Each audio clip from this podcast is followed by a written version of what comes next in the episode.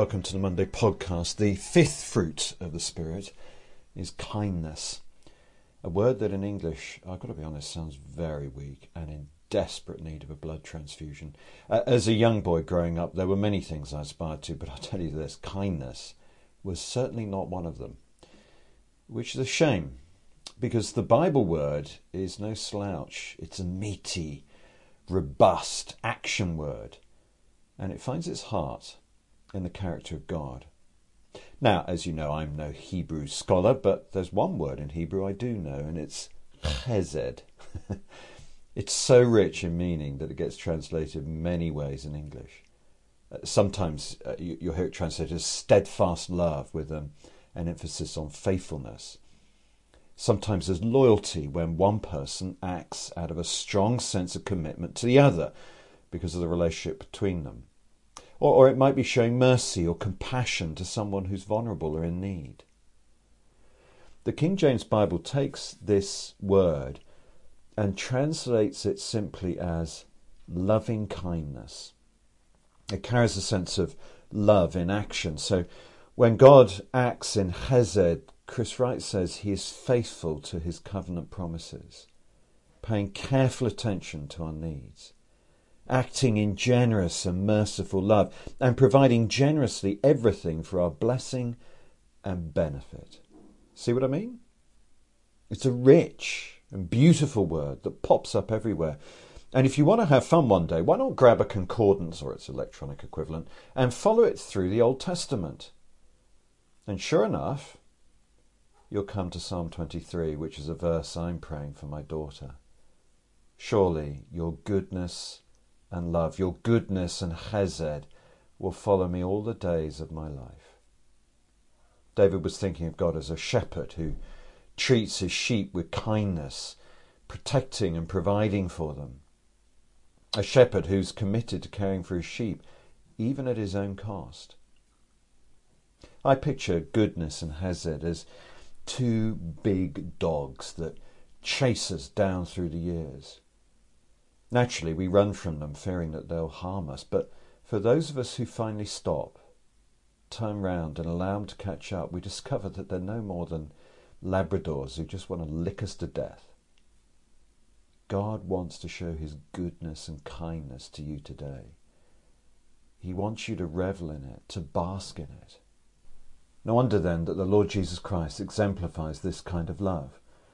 The New Testament is written in Greek, so there's no equivalent of Hesed, but we can see it in his actions. And frequently he's interrupted, isn't he? I mean, think about the Gospels. The, the woman with bleeding interrupts him on the way to a medical emergency. Parents bring their children when all the disciples want to do is get on with their private tuition. Bartimaeus keeps shouting, Son of David, have mercy on me over the crowd until Jesus stops the Syrophoenician woman who doesn't know the meaning of the word no, the woman who gate crashes a party to anoint his feet, even on the cross, in excruciating agony. Jesus is thinking of the needs of his mother. After his resurrection, he knew the fishermen would be hungry, and so he cooks them breakfast. Well, he's a very nice man, then, isn't he?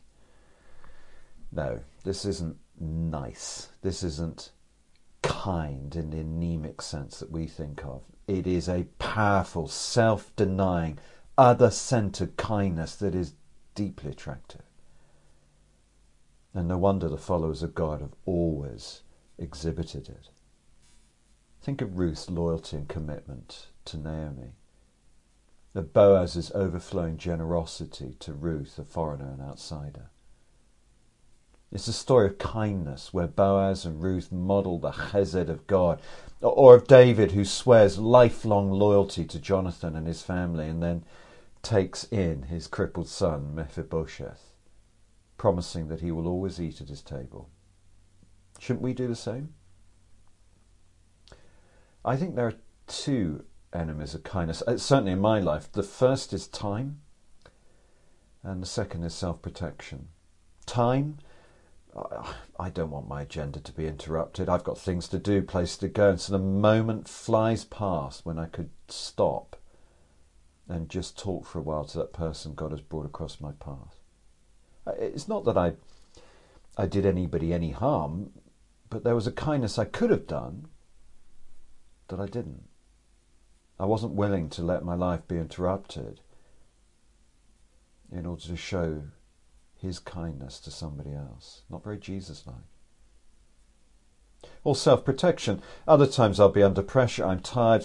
For me, it's the, the classic, I suppose, at the end of a Sunday when I've been preaching and all I want to do is go home. And then somebody appears and wants to talk. And I have a choice have the conversation, but feel rather grumpy, or genuinely give myself to them.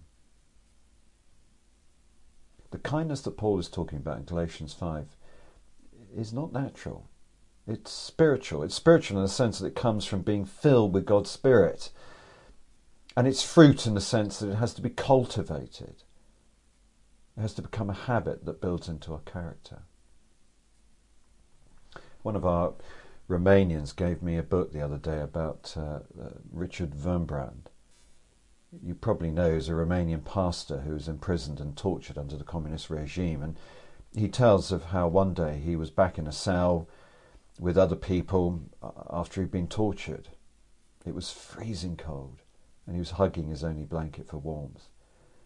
And then he saw another prisoner shivering with cold in the corner with no blanket. He hugged his own blanket more closely to himself until the thought came into his mind if that were Christ, would you give him your blanket? And the question answered it itself. He gave the man his blanket and, and later on, after he was free, wrote a book with that question as the title Kindness. Chesed. It is a word for a young boy to aspire to, isn't it? and for us to aspire to today, let's ask God to show us where we can demonstrate His loving kindness today.